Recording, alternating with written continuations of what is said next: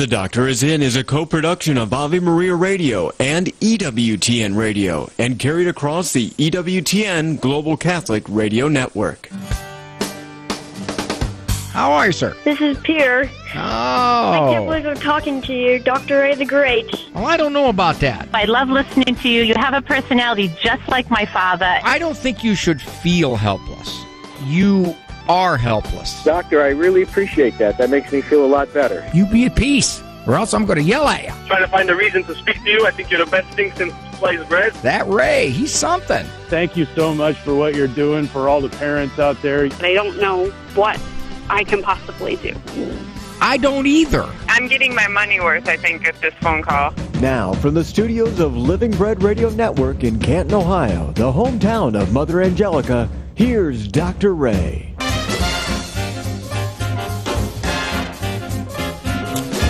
How can you get your money's worth if you're not paying anything? That would sound like a compliment. Actually, it's an insult. I'm not paying anything for this, and I'm getting my money's worth. Oh well, I can take it.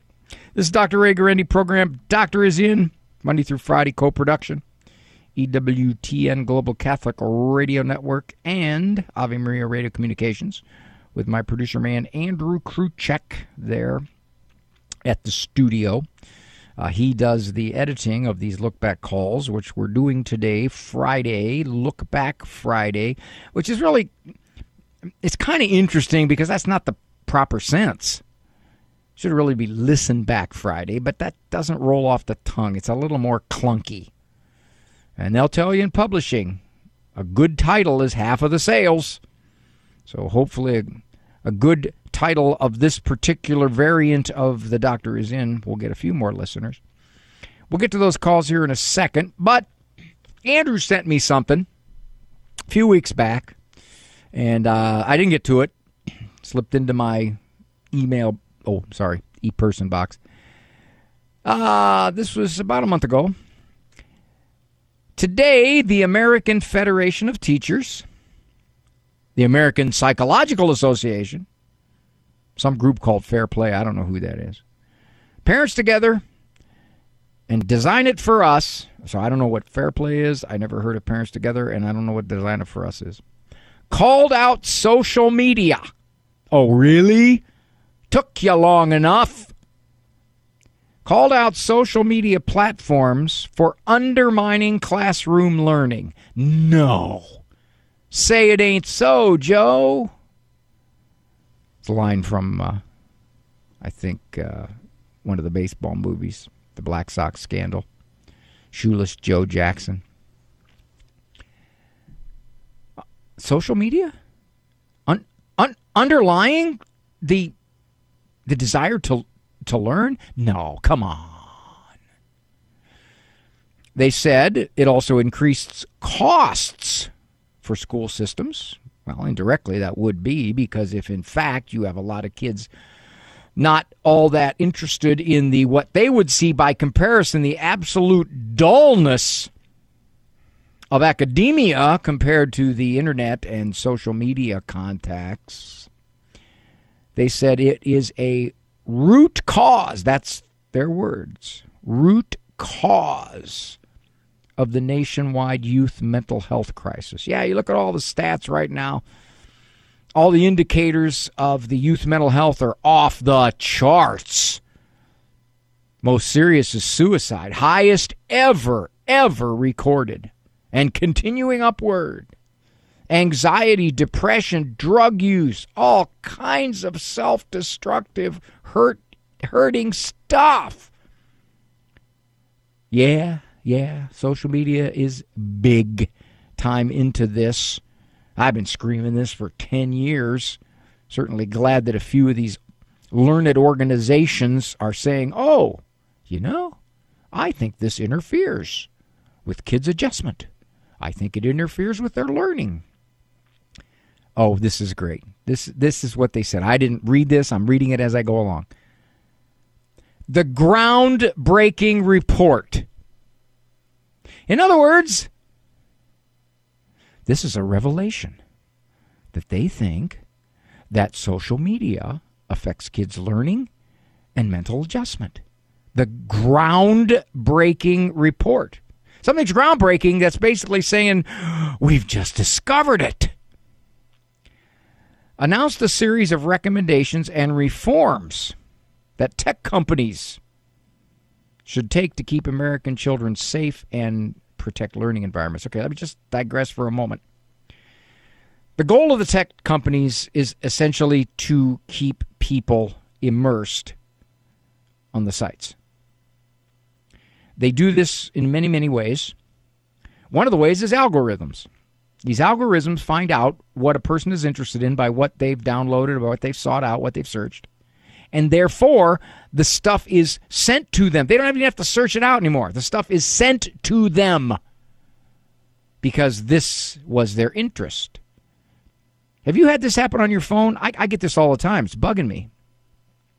I will pull down the driveway. My text notice will ding. I'll look, and it'll say, seven minutes to the North Canton Y, 12 minutes to Little Flower Parish, four minutes to Drug Mart. How does it know where I'm going? But it does says here, I quote them likes versus learning. The real cost of social media for schools. This report was released by the American Federation of Teacher and its partners, and it details how school districts across the country are experiencing significant burdens as they respond to tech's predatory.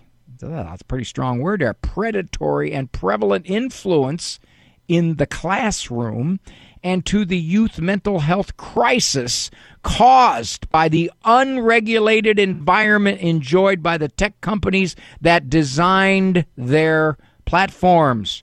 Well, I often said this social phenomenon get a lot of momentum before the research and the pushback catches up to them. So they're long since influencing people with their attitudes, their mindsets, their particular moral beliefs, if you want to call them that, amoral beliefs, until some people start to raise a voice and say, "Uh, wait a minute. I think I think there's some things we got to look at here." And it's nice to hear these rather high profile, American Psychological Association, nice to hear these rather high profile groups saying, okie dokie, we got a problem here.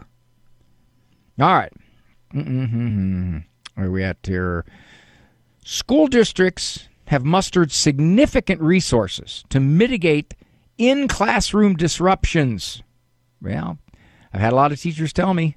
My one my one friend taught at a high school, and he always would say to the kids, uh, What's so interesting in your lap?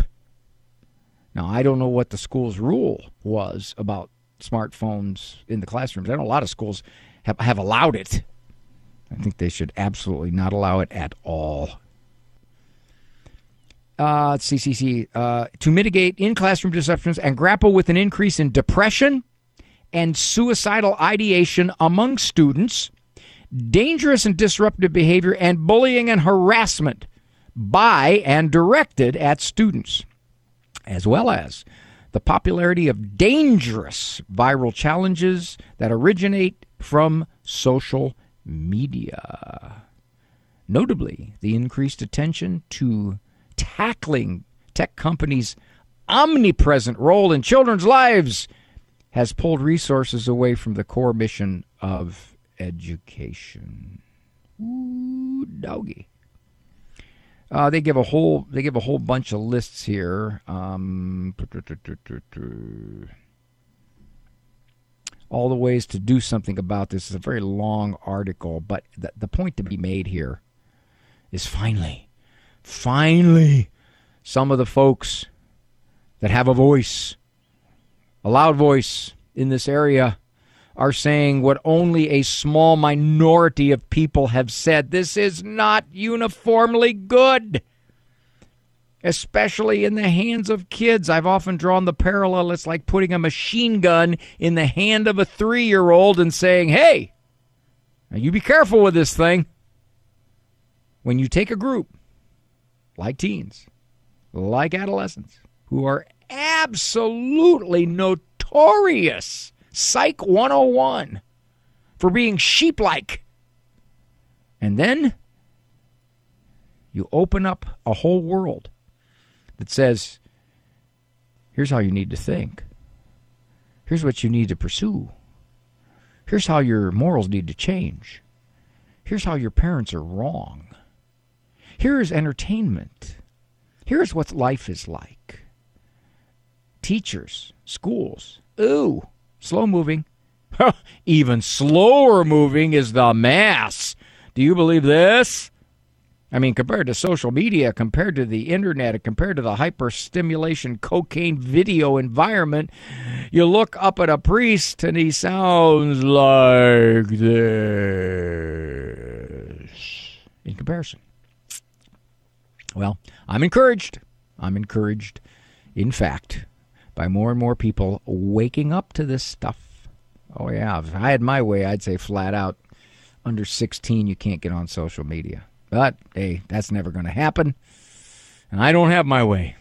So, but at least maybe awareness. This is Dr. Ray. I shall return in the words of Douglas MacArthur.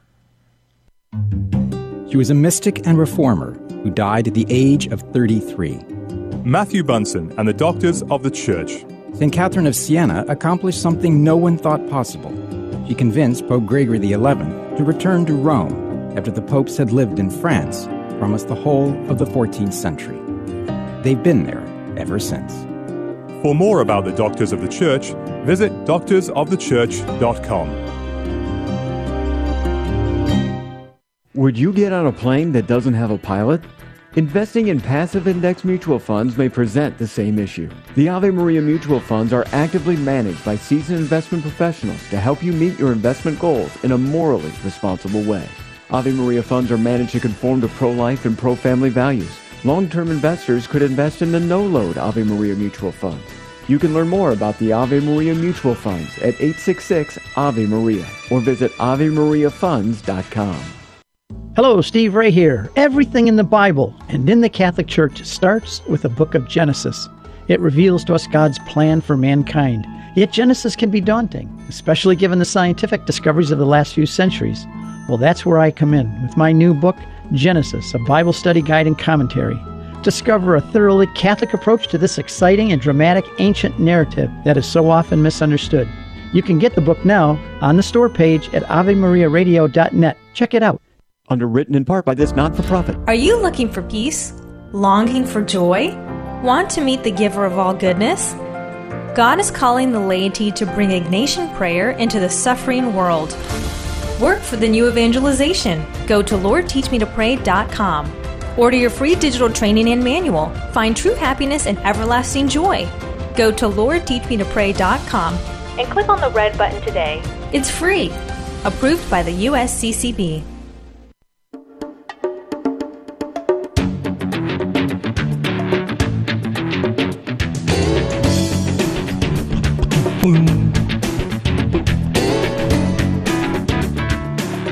I went to a uh, place recently. They had a trio, live music.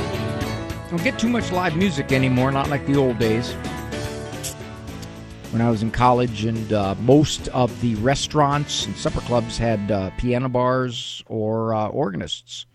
That's how I put myself through school for those years. And I went and saw a trio, and I was quite disappointed. Quite disappointed. The bass player, who is typically the coolest guy in the group, they've always got their eyes closed because they're feeling the music. I saw him peeking. Oh yeah, oh yeah. He was he was looking out. It was barely perceptible, but he was looking out through the slits of his eyes, surveying the crowd. Yeah. Very disappointing. Very disappointing. Went up to him afterwards. I said, You know, that wasn't really cool. No, I didn't. Alrighty. Plus, I didn't. I didn't go see a trio either. No, those guys don't start playing until nine o'clock, which is half hour past my bedtime. 60 is the new 40, but 9 is the new midnight. Notice that. If I can make it to 9. I have an anonymous mom here, and she was describing her daughter. I think, I think, it with a great descriptor. you know, people describe kids who erupt or throw tantrums or emotionally melt down. she said her six year old daughter jumps to, and if you know your military lingo, this is this is the top of the scale. DEFCON five. She is homeschooled. She does not have you know, she doesn't have her own iPad. She obviously doesn't have a phone. She doesn't, um, you know, we don't have any streaming services really, um, other than a free one. My kids don't have free reign to just go hang out with whoever they want. Um, all her friends are nice. I'm friends with all her friends' parents. You know, we have a great community of other homeschoolers we hang out with. My two other children are happy kids. You know, they irritate me sometimes because they'll fight, but honestly, they're they're nice and sweet, and they they are people pleasers. My daughter, since the day she was born, has not stopped crying. She literally, from the moment they laid her on my chest, she did nothing but scream for the first six months of her life. And then subsequently after that, she is just very, we call her stone cold. I hope no one I know is listening, but it's fine if you are. I call her stone cold because she's just, she's never hugged her father. No reason. I have no idea why. At this point, we don't know if it's just she won't break character, if it's a long joke that's six years long. I have no idea. She won't hug him. She barely hugs me. She whines nonstop. And again, our kids are not spoiled, you know, um, we're one income. I'm a homeschooler. I have a job I do at night. We don't have the money to spoil them. Um, I mean, I'm with them all the time, so maybe attention wise, but that's boy, mom. You know what you just you know what you just did. Know. You know what you just what did, did? I just do? You didn't even What? realize you did it. You tell, el- you eliminated all or most all of the potential contributors to your yeah, daughter's well, I know conduct. a lot of the times you're like, oh, did they watch except, TV? And I'm like, ex- no, you know, don't. wait, you know which one you didn't eliminate? What? You. Me? Yeah. Well, no, that's the thing. That's my next point. She loves to spend the night with my mother, her grandmother. It's a fun thing they do, and I let her do it because she gets time one on one with an adult without her siblings around. My mother is like, well, she doesn't misbehave for me, which of course is code for what are you doing? But it's true. She is great for everyone else. She did go to a little three day a week preschool last year. She was perfect. Never had a problem.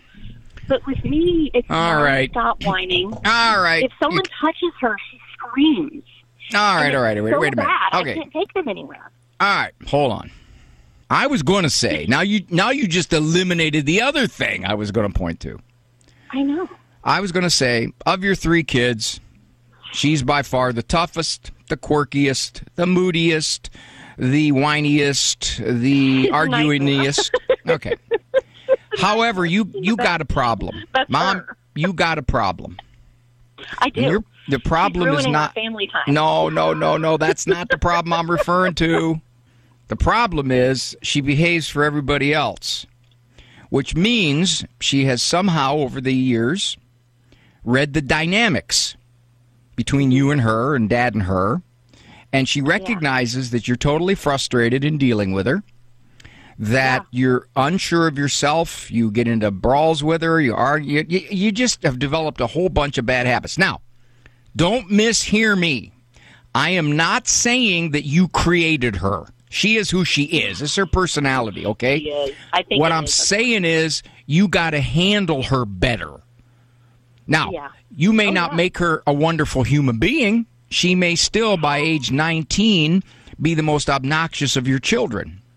That's However, what I'm afraid of. well, she's again.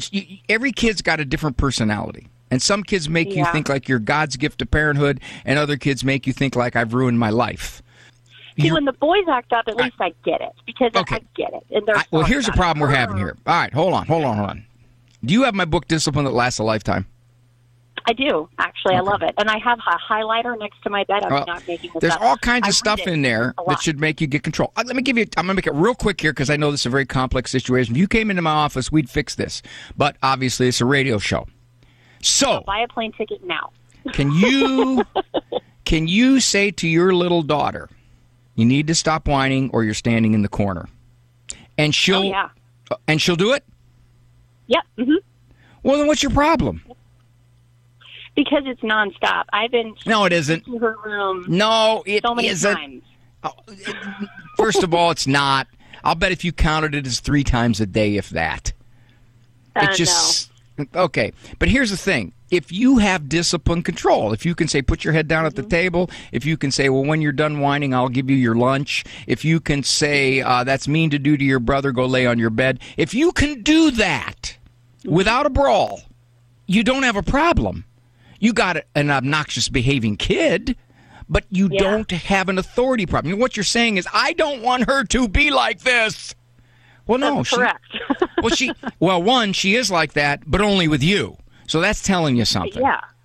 That's Yeah. telling you, as like every parent who walks into my office says, no, no, I have discipline control. I'm no, we, so we have it. And then as I talk to him, I find out, oh, wait a minute, this kid's running them. Obviously, I do not know all of the particulars that's going on there. The significant thing that mom said, the beginning of the call, she listed all the things that she thought or she had heard me say in the past that could be contributing factors to the way this child behaves, and they're not there. None of those things. So she's really buffaloed. She's thinking, "What? I, I, I can't explain this. I simply can't explain it." I was about ready to say, "This is your daughter, and you're going to have to deal with her differently than you dealt with the other two. But when she threw in, I'm the only one she does this with. Oops. Now, one could say, well, she's she's secure and comfortable with mom. So what do you expect? That's what she does. Plus, mom is the one who homeschools her. Mom makes demands on her. She doesn't like demands. Okay, got it. Mom says she accepts her discipline, which is interesting because think about this perspective. She's not defiant. She accepts her discipline. If she were defiant, then you then you'd really have a problem. But mom is saying she's whiny, she can complain, she just is kind of a unhappy kid. So these are all sort of characteristics at least in the home setting that mom says why is she like this? We'd have to really dig down into the dynamics of what's going on. But I'll give you a small example. What, I would do if I had a kid like this, they would not be allowed to not hug mom and dad. That's not going to happen. I'm going to hug you, and I love you, and that's a beautiful sign of affection, and you're going to hug back. I don't want to. Well, that's okay. We're going to learn the habit. And until you do, you're not getting what you asked for. That's it. It's kind of like the parent with teenagers. The teenagers don't want to be hugged in public, or they don't want to hear "I love you" in public, or they don't want you to walk within two miles of them in public. Uh-uh. That's not going to happen. We're allowing the child to dictate the amount of affection we're going to get. See that that's not something I would have, have allowed at all with any of my kids. And fortunately, they were all very affectionate. Why? Well, I think because some of them we forced it on them, and then they learned, become more natural with it. Oh, there's so much more to say. I want to say a few more things about it when I come back, and then we'll go to another call. This is Dr. Ray.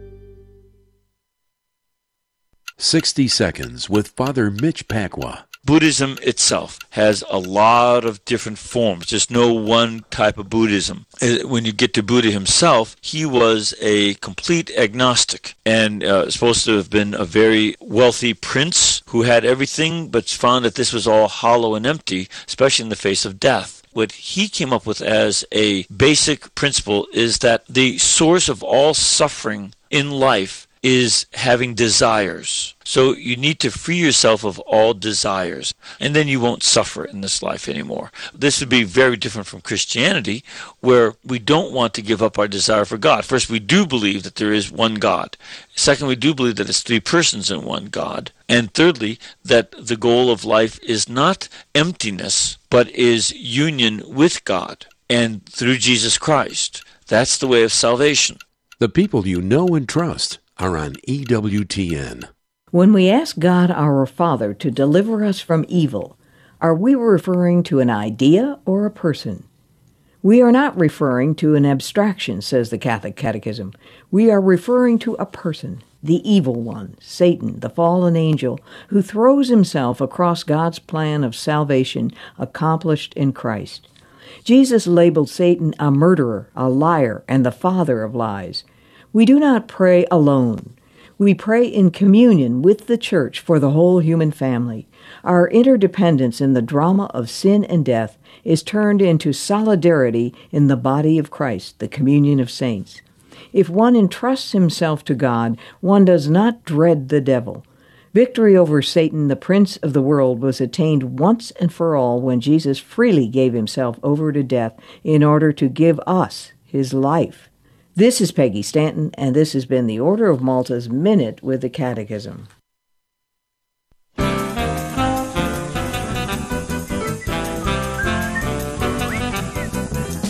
Thanks for joining me, Dr. Ray Guarendi. Program Doctor is in. Variant E person. No, no, no, no, wrong. Look back Friday. Just got off a call, original call was from an anonymous mom, homeschooling mom, three kids, two of them much more cooperative than the six year old daughter. Mom was talking about why this could be, and mom said, in essence, the daughter takes her discipline, but there's just many aspects of her personality that are off putting. Daughter won't hug. I suspect the hugging thing, the lack of hugging, is related to the ongoing conflicts. Mom said she Gigi's driven crazy by this daughter. One thing I would work on with mom is to not be driven crazy. Uh, mom said something just kind of in passing that makes people react much more strongly to kids' behavior, their present behavior. Mom said, in so many ways, I don't want her to be like this, and, and what's it going to be like when she's 19? Because I said that. I said, well, your daughter's 19. She could still be whiny and complaining. Well, I don't want that. So if you're desperate to say, I'm not going to have you be a certain way when you're 20 years old, and if you're if you're indicating a proclivity in that direction when you're six, it scares me, makes me panic. I get more frustrated and more desperate. If mom could just simply say, Well, okay, honey, when you're going to whine and complain, just put your head down, tell me when you're done whining and complaining, and you can lift it and we'll move on. Or if you're doing something that is inappropriate or difficult or argumentative, go stand in the corner. I'll tell you when you come out. Now, if mom could take that approach, now mom said, Well, we try that, we do that. Well, okay, but given what mom described, this was relentlessly ongoing, which means, which means that a high percentage of the time the child does this. Remember, mom said it's totally disrupting our family. So, a high percentage of the time, the daughter is somehow disrupting the family. You can't disrupt the family if you've got your head down at the table, if you're laying on your bed, if you're standing in the corner, if you're sitting on the steps. Oh, I suppose you could probably whine and complain, but mom says she doesn't do that. She takes her discipline. Well, okay. Then, as long as I am able to say you're being unpleasant, being difficult, go sit down. I'll tell you when you can come back. And she goes and she sits and she stays. That's not a tough kid. That's a kid who has characteristics that are driving mom crazy. Now, I'm looking at this, Andrew. What I just did is I'm looking at we're we're five minutes away from a hard break, and the timing on those calls up there is 517, 454, and 542. So I got a decision to make. If I play one, it's going to take us all the way to the hard break. Then I'll comment afterwards. Or I continue to say more about the six year old daughter who goes to DEF CON 5. Now, I recall mom saying that, and in the replay of the call, you didn't hear that. When I heard DEF CON 5, I thought immediate explosion. Mom didn't say that. Mom didn't say that she dealt with ongoing temper eruptions. She said this is essentially an unhappy kid at home with her. Remember, in passing, she kind of said, No, preschool, no problem. No problem. They loved her. Grandma, no problem. Grandma loves her. Now, mom said that by implication, grandma was saying, It's you because I don't have any trouble with her. And I'm sure mom, although she didn't say this, was probably thinking, That's because you give her everything she wants.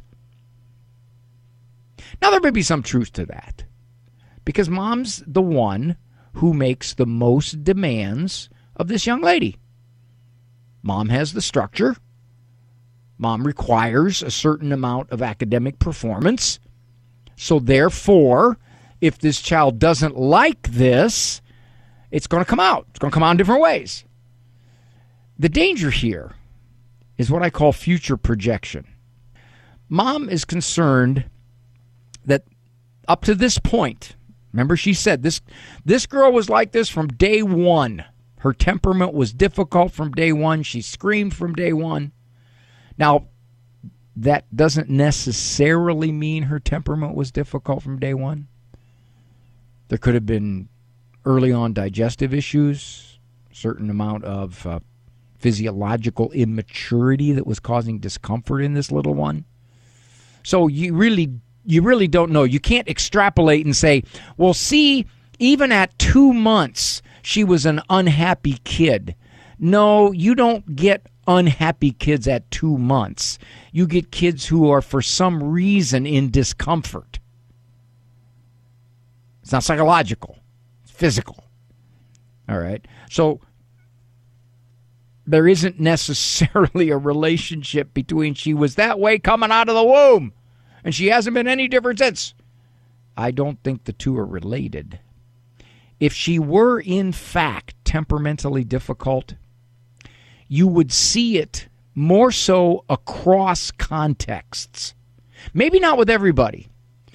We had, when I used to work in the schools, I was consultant to several severe behavior handicap classes. And we had one man who was an ex Marine teaching one of the elementary SBH classes. The kids were referred to this class because of incredible classroom disruption, a lot of diagnosis of ADHD, uh, pictures of just socially difficult, peer wise difficult human beings. When I walked into that man's class, you could hear a pin drop. These kids were doing their work. They were pleasant. They weren't robotic. They were happy to see me, and me and the teacher would take them out for treat but his structure and clearly his demeanor indicated a certain message to the kids. He was very good at it. So all of this supposed ugliness that was part and parcel of who the kids were, at least given their diagnoses, was not there in his class. Behavior is highly, highly responsive to the conditions of the immediate environment. The most violent person standing in a judge's courtroom is going to be ever so meek in the vast majority of cases. When we come back, let's see what we're looking at here. Oh, Sarah. Sarah is not talking to her mother. Now, this is not a seven year old who's not talking to her mother. I think Sarah's a tad bit older. Got to decide why she's not communicating with mom.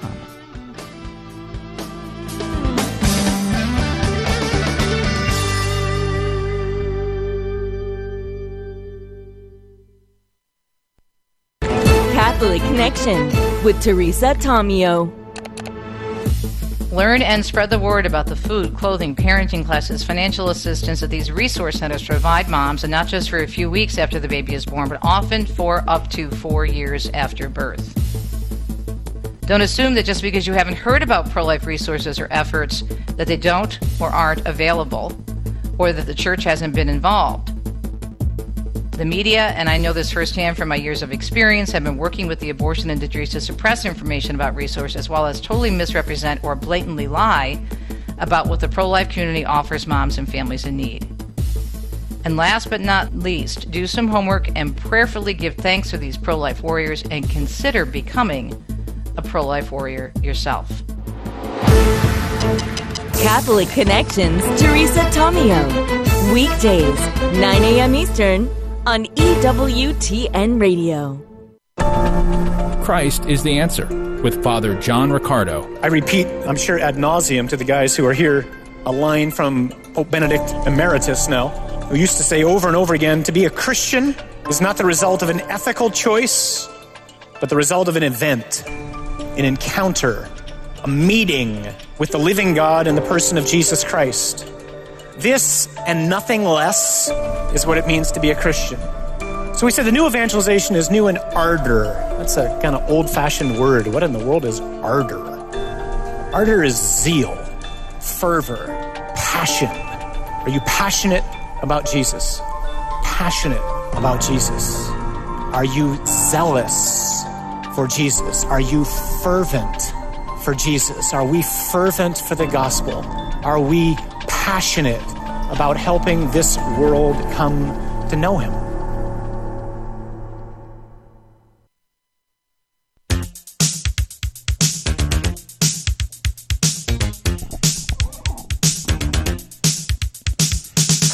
Dr. Ray Guarendi, a five tooled pro baseball player,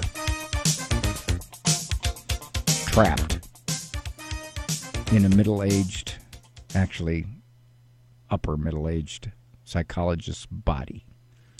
This is Look Back Friday, so we will go to Sarah, who called uh, some months ago about a disrupted relationship with her mother. Sarah has not talked to her mother in a year. Sarah, is that because of you or because of her?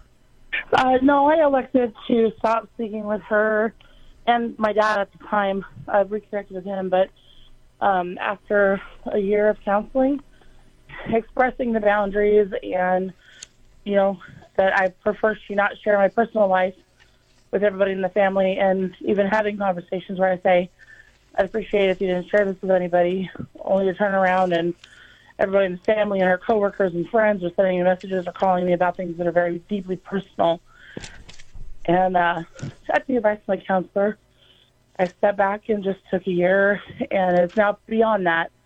But I also became a foster parent this year, and if I can't trust her with my own personal life, you know, I have to protect the kids in our care, not just because I want to protect them, but because I, I am not legally allowed to share, you know, their personal life and what, what they're going through and what their family has been through. So, on the advice of a counselor, yeah. you you said uh, I'm not going to talk to my mom. Yeah, and she said just give it a time limit. She initially she recommended a year. She said, you know, figure out figure out what is important and how you can have a safe relationship with your mom. Um, you know, take the time to really process through where the hurt actually occurred, what the continual hurt is, because it's just ramping up. And it was getting to the point where I was starting to feel um, a lot of hatred towards my mom. I've since gone past that and recognized that it really truly is just it's it's the lack of trust. It's the breaking of confidence, and she always comes back with, "Well, that's just how our family is," but it's not. And Well, how long did it take so- you to realize you can't tell your mother sensitive stuff? I mean, it's, it's been about ten years, but I was also really hopeful. I'm, I'm, you know. In, Well, Sarah, you're a slow learner on that part. Truly. I mean, if if you keep thinking, well, I'm going to tell her things because it'll make us be close, and then oh, she did it again. She turned around Yeah, and she was- didn't respect confidentiality. Yeah, it was always the guilt trip of, oh, well, you're just not close, and you're choosing to have a fractured relationship, and um, you know, What if a- what if you talk to your mom? Okay, question, but let me jump back a step. Are you a Catholic or a Christian? I am converting to Catholicism, but was raised Christian. Okay, so you're converting to Catholicism, and you you sort of decided, okay, Christ has certain requirements for us to live as disciples, right?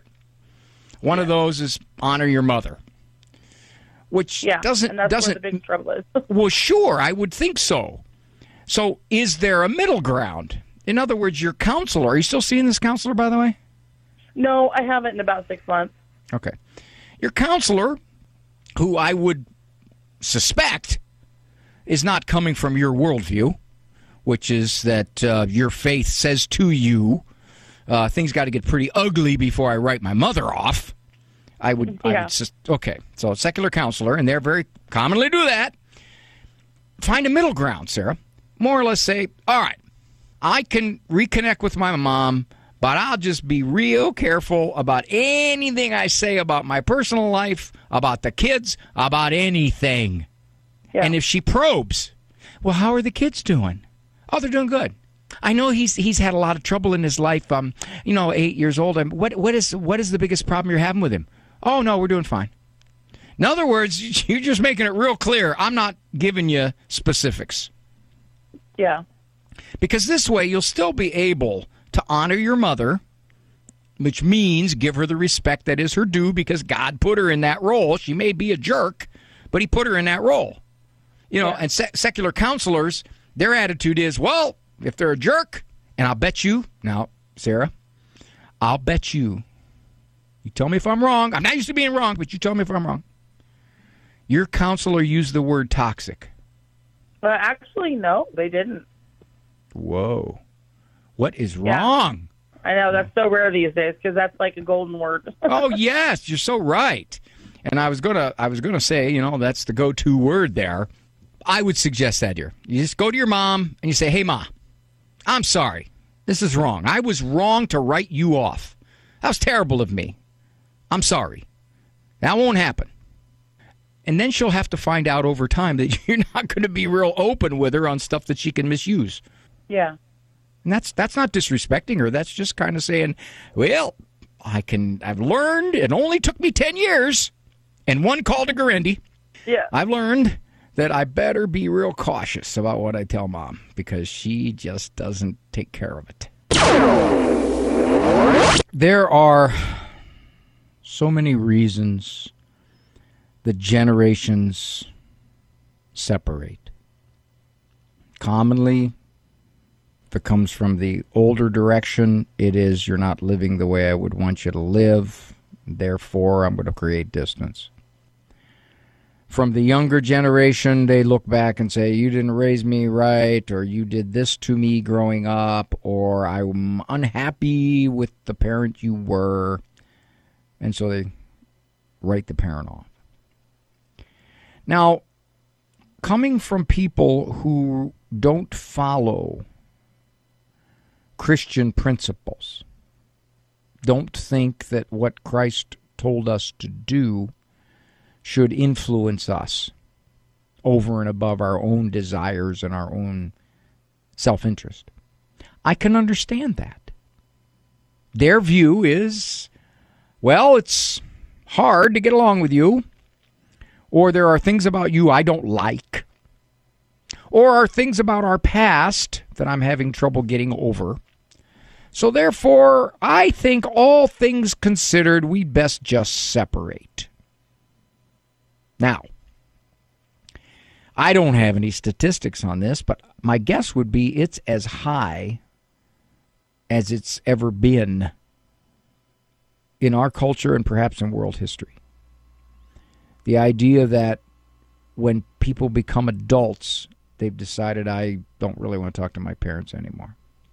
Very common. I think there's a lot of dynamics behind that. We've talked about it before in the show.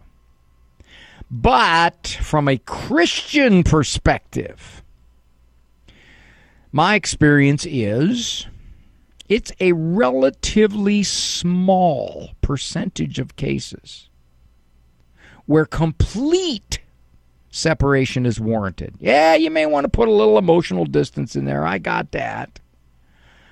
But full severing of the relationship. And I know I got some ugly emails on this one. Uh, Dr. Ray, you just don't understand how difficult my mother can be.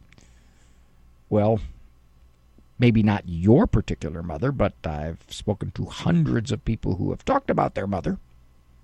And I'm not a Freudian. So, given that, probably the vast majority of these severed relationships are because I don't like who you are. I don't like who you were. You're hard to get along with. You're emotionally very difficult and manipulative. I'm not going to argue that that's not your perception. What I'm going to say is that from a Christian perspective, we are obligated, we are obligated to keep some kind of connection, even with the most difficult types of parents. We are. Doesn't mean they have to be easy to be around. It doesn't mean that they are open to your view. Uh, there could be all kinds of personality dynamics going on. All kinds. I'm, I'm not naive. Dr. A, you're just trivializing it. You don't know how hurtful my mother can be. You don't know how manipulative she can be. You don't know how difficult she can be. Well, not your mother in particular, but I've certainly seen a lot of adults who have to deal with their parents who are difficult, very difficult, extremely difficult. Okay, I'm not going to argue that. What I'm saying is, keeping in mind that when somebody's difficult, the degree to which they disturb your peace is heavily influenced by you. Does that sound foreign? if they act a certain way, you you have to react a certain way. You don't have to, you know. You can look at what they do or who they are and how they're attempting to be difficult and say I, I I'm not going to let this affect me as much. Yeah, you can't flip a switch and turn your emotions off. I know that. But you can certainly work on not letting them get to you that much. We do this all the time. It's almost like a reflex. Okay, they're they're difficult and obnoxious. Therefore, I have to be so distressed when they're around. You can maybe not like when they're around, but you don't have to be miserable. And even more so, once they're gone for whatever period of time they were in your presence and now they're gone for the next month and a half or whatever it is you don't have to have it echo in your well being. You don't. I know that sounds foreign to people, but it's true. You have enormous power over how something is going to affect you emotionally. It isn't a reflex, it isn't automatic. I've been shrinking for a long, long time. I used to be like six nine. And one of the things that amazes me is how much people underestimate their ability to not be so devastated or hurt or affected by others' behavior. They underestimate their ability. They just think that it's automatic. They act bad, I got to feel bad. They act mean, I got to get rid of them from the scene. I can't think of any more rhymes. Never underestimate your ability to deal with difficult people, especially those related to you that you have to be around, because you will live at more peace. End of rant, Dr. Ray.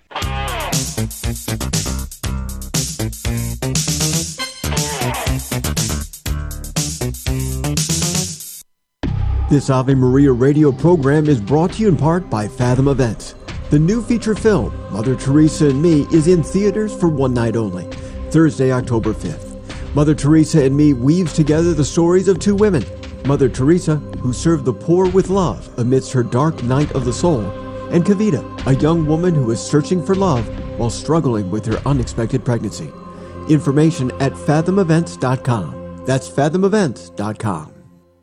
Does your brain appreciate stained glass for more than its beauty? I'm Chuck Gatica, and this is Journey Strong. Early Christians couldn't read or write for the most part. Stained glass windows placed in newer church buildings became Bible teachers. These beautiful works of art inspired and highlighted various Bible stories. According to a study from the University of Waterloo, it isn't just our ancient relatives who enjoyed the symbolism of Christian art. Our brains prefer symbols to words. I know I'm a visual thinker thinker. Let's face it, we can learn from symbols and we can remember more about what we have seen according to the research. Solid visuals can also help us understand abstract concepts. Maybe you relate to visual thinking too. Catholics often practice Visio Divina, praying with or focused on art. Think of how an illustrated children's Bible makes the job of explaining Holy Scripture and God's plan for us so much easier. For more on this, look for the Journey Strong tab at the homepage of AveMariaRadio.net.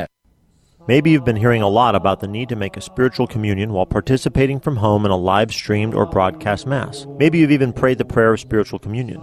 Spiritual communion is a concept that goes all the way back to the 4th century. It flourished in the Eastern Church and gradually moved west. Spiritual communion stresses the transcendence of God, where we unite our desires, intentions, and loves with the holy sacrifice of the Mass and the consecration of the Eucharist at the altar. Jesus, I embrace you and unite myself wholly to you.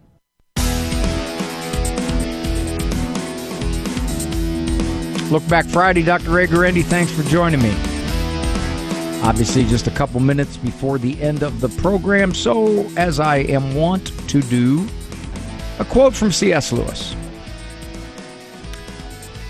God makes each soul unique.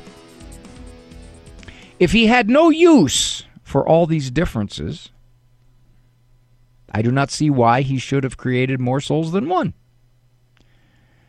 Be sure that the ins and outs of your individuality are no mystery to him. And one day, they will no longer be a mystery to you. See, this particularly speaks to me as a shrink. Because part of shrinkdom is trying to figure out what makes people tick. Why are they the way they are? What's involved in all of this? And only God really knows each and every aspect, each and every ingredient of who we are. I, I don't know each and every ingredient of who I am, and way less do I know each and every ingredient of who you are. That's why he says, don't judge. You don't have a fraction of his knowledge. Neither do I. So I'm always careful when I think I totally understand somebody. And then I find out later what I missed, how wrong I was, what I didn't know. And if I can do that as a human with very limited knowledge and understanding, I can't even imagine how an infinite God who knows every neural connection of the trillions in every human brain I can't wrap my head around that. To be able to make his judgments about who we are and why we are. Whew. That's pretty impressive. As my six year old son Andrew said one time when we were explaining something to him, he said, That God, he's he's a pretty smart guy, isn't he? Yeah, Andrew. He is. For information on Dr. Ray's presentations, books, and CDs, visit drray.com and follow him on Facebook. The Doctor is In is a co-production of Ave Maria Radio and EWTN Radio and carried across the EWTN Global Catholic Radio Network.